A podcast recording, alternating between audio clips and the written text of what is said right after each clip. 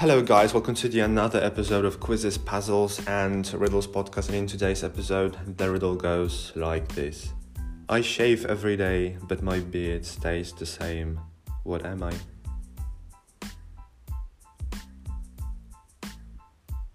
Well, the answer is a barber. Yeah. Thank you so much for tuning in. Don't forget to rate, follow, and share the podcast. And see you, hear me next time. See ya.